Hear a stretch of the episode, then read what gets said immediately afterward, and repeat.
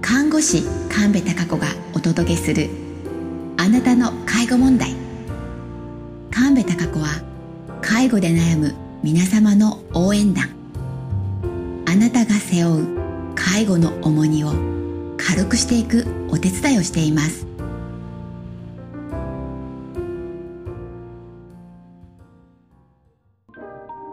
介護に必要なものそれは自己肯定感です。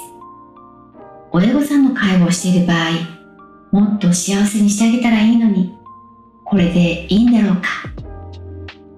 子供だからしてあげるのが当たり前。無理をしてまでも尽くさなければ罰が当たる。そんなことを考えながらご自分の時間を割き心を犠牲にして体調を崩して親御さんが亡くなった後でも不十分だったと何年も引きずってしまう人が多いのが現状です。私自身も3人の介護をしました。1人目は本人の求めるように最後は好きなものを食べてもらい好きな場所で倒れたというおじの介護。2人目は私自身が育児と仕事と介護を同時に行い心身的にバランスを崩してしまった。おばの介護。3人目は実の父を遠距離介護するという現在進行形です。まず1人目のおじの介護の理由は介護を受けているおじからも感謝の言葉をもらい介護をやっていることに私自身が達成感を感じていました。短い期間の介護ということと病院に入院している間専門家に見てもらっているという安心感がありながらの介護だったので心に余裕があり介護を終えることができました。2人目の介護は本当につらかったです。同居していない。分介護は楽でしょ？お嫁さんだったらやって当然。介護と仕事との両立が大変なら仕事を辞めたらいいのではないかという周りの声。24時間脳裏に介護のことばかりがありました。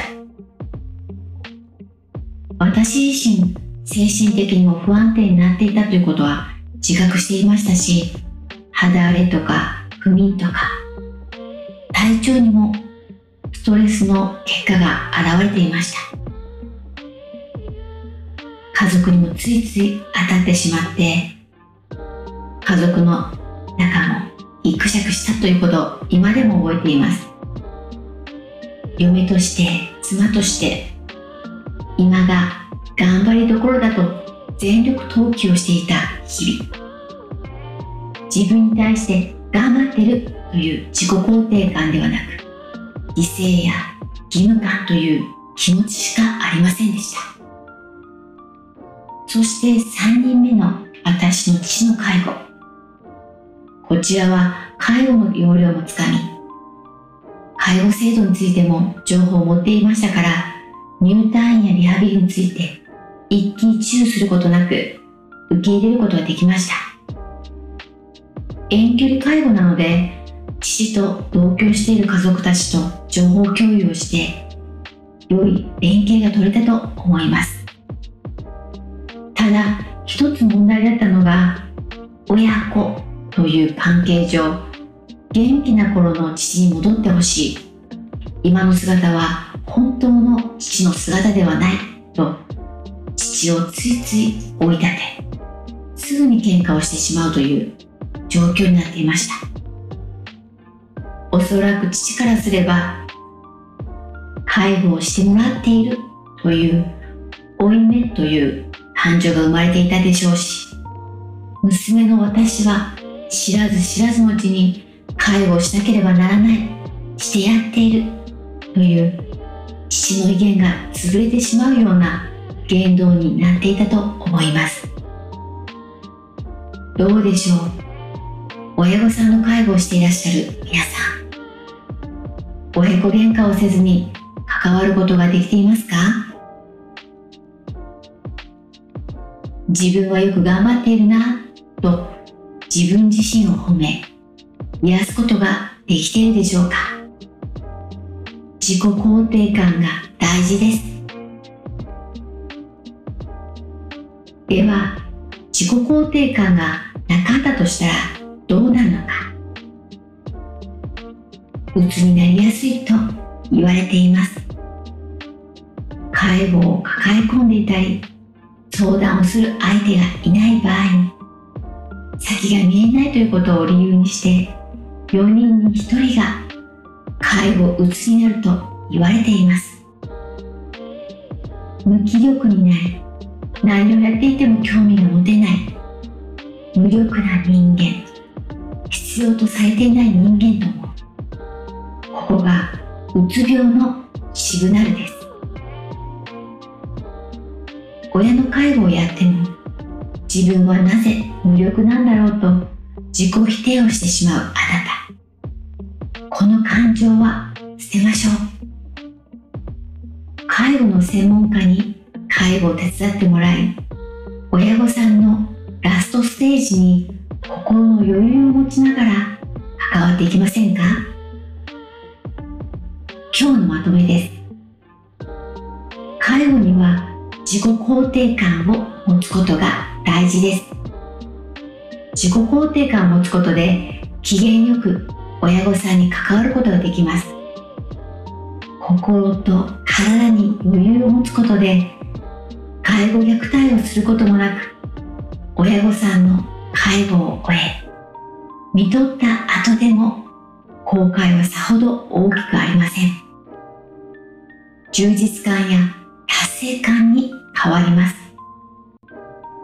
私自身も遠距離介護の真っ最中です。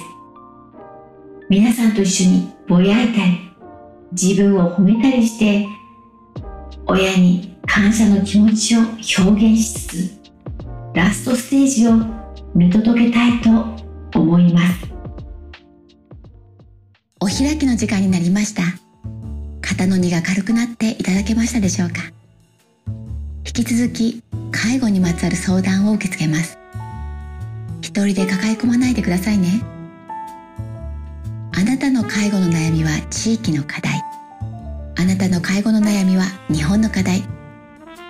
あなたの介護の悩みはアジアの課題。決してちっぽけな問題ではありません。神戸孝子はあなたに代わって大事な親御さんへの親孝行を私の看護師さんのケアブライダーと共にお手伝いをします。私の看護師さんのケアブライダーたちは全国各地に増殖しています。南から島根鳥取広島岡山愛媛高知。兵庫大阪愛知。神奈川東京群馬。秋田北海道まで広がっています。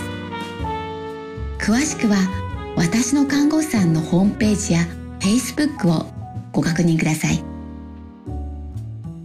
この番組は離れていても安心。家族をつなぐお手伝いの私の看護師さん提供でお届けしました。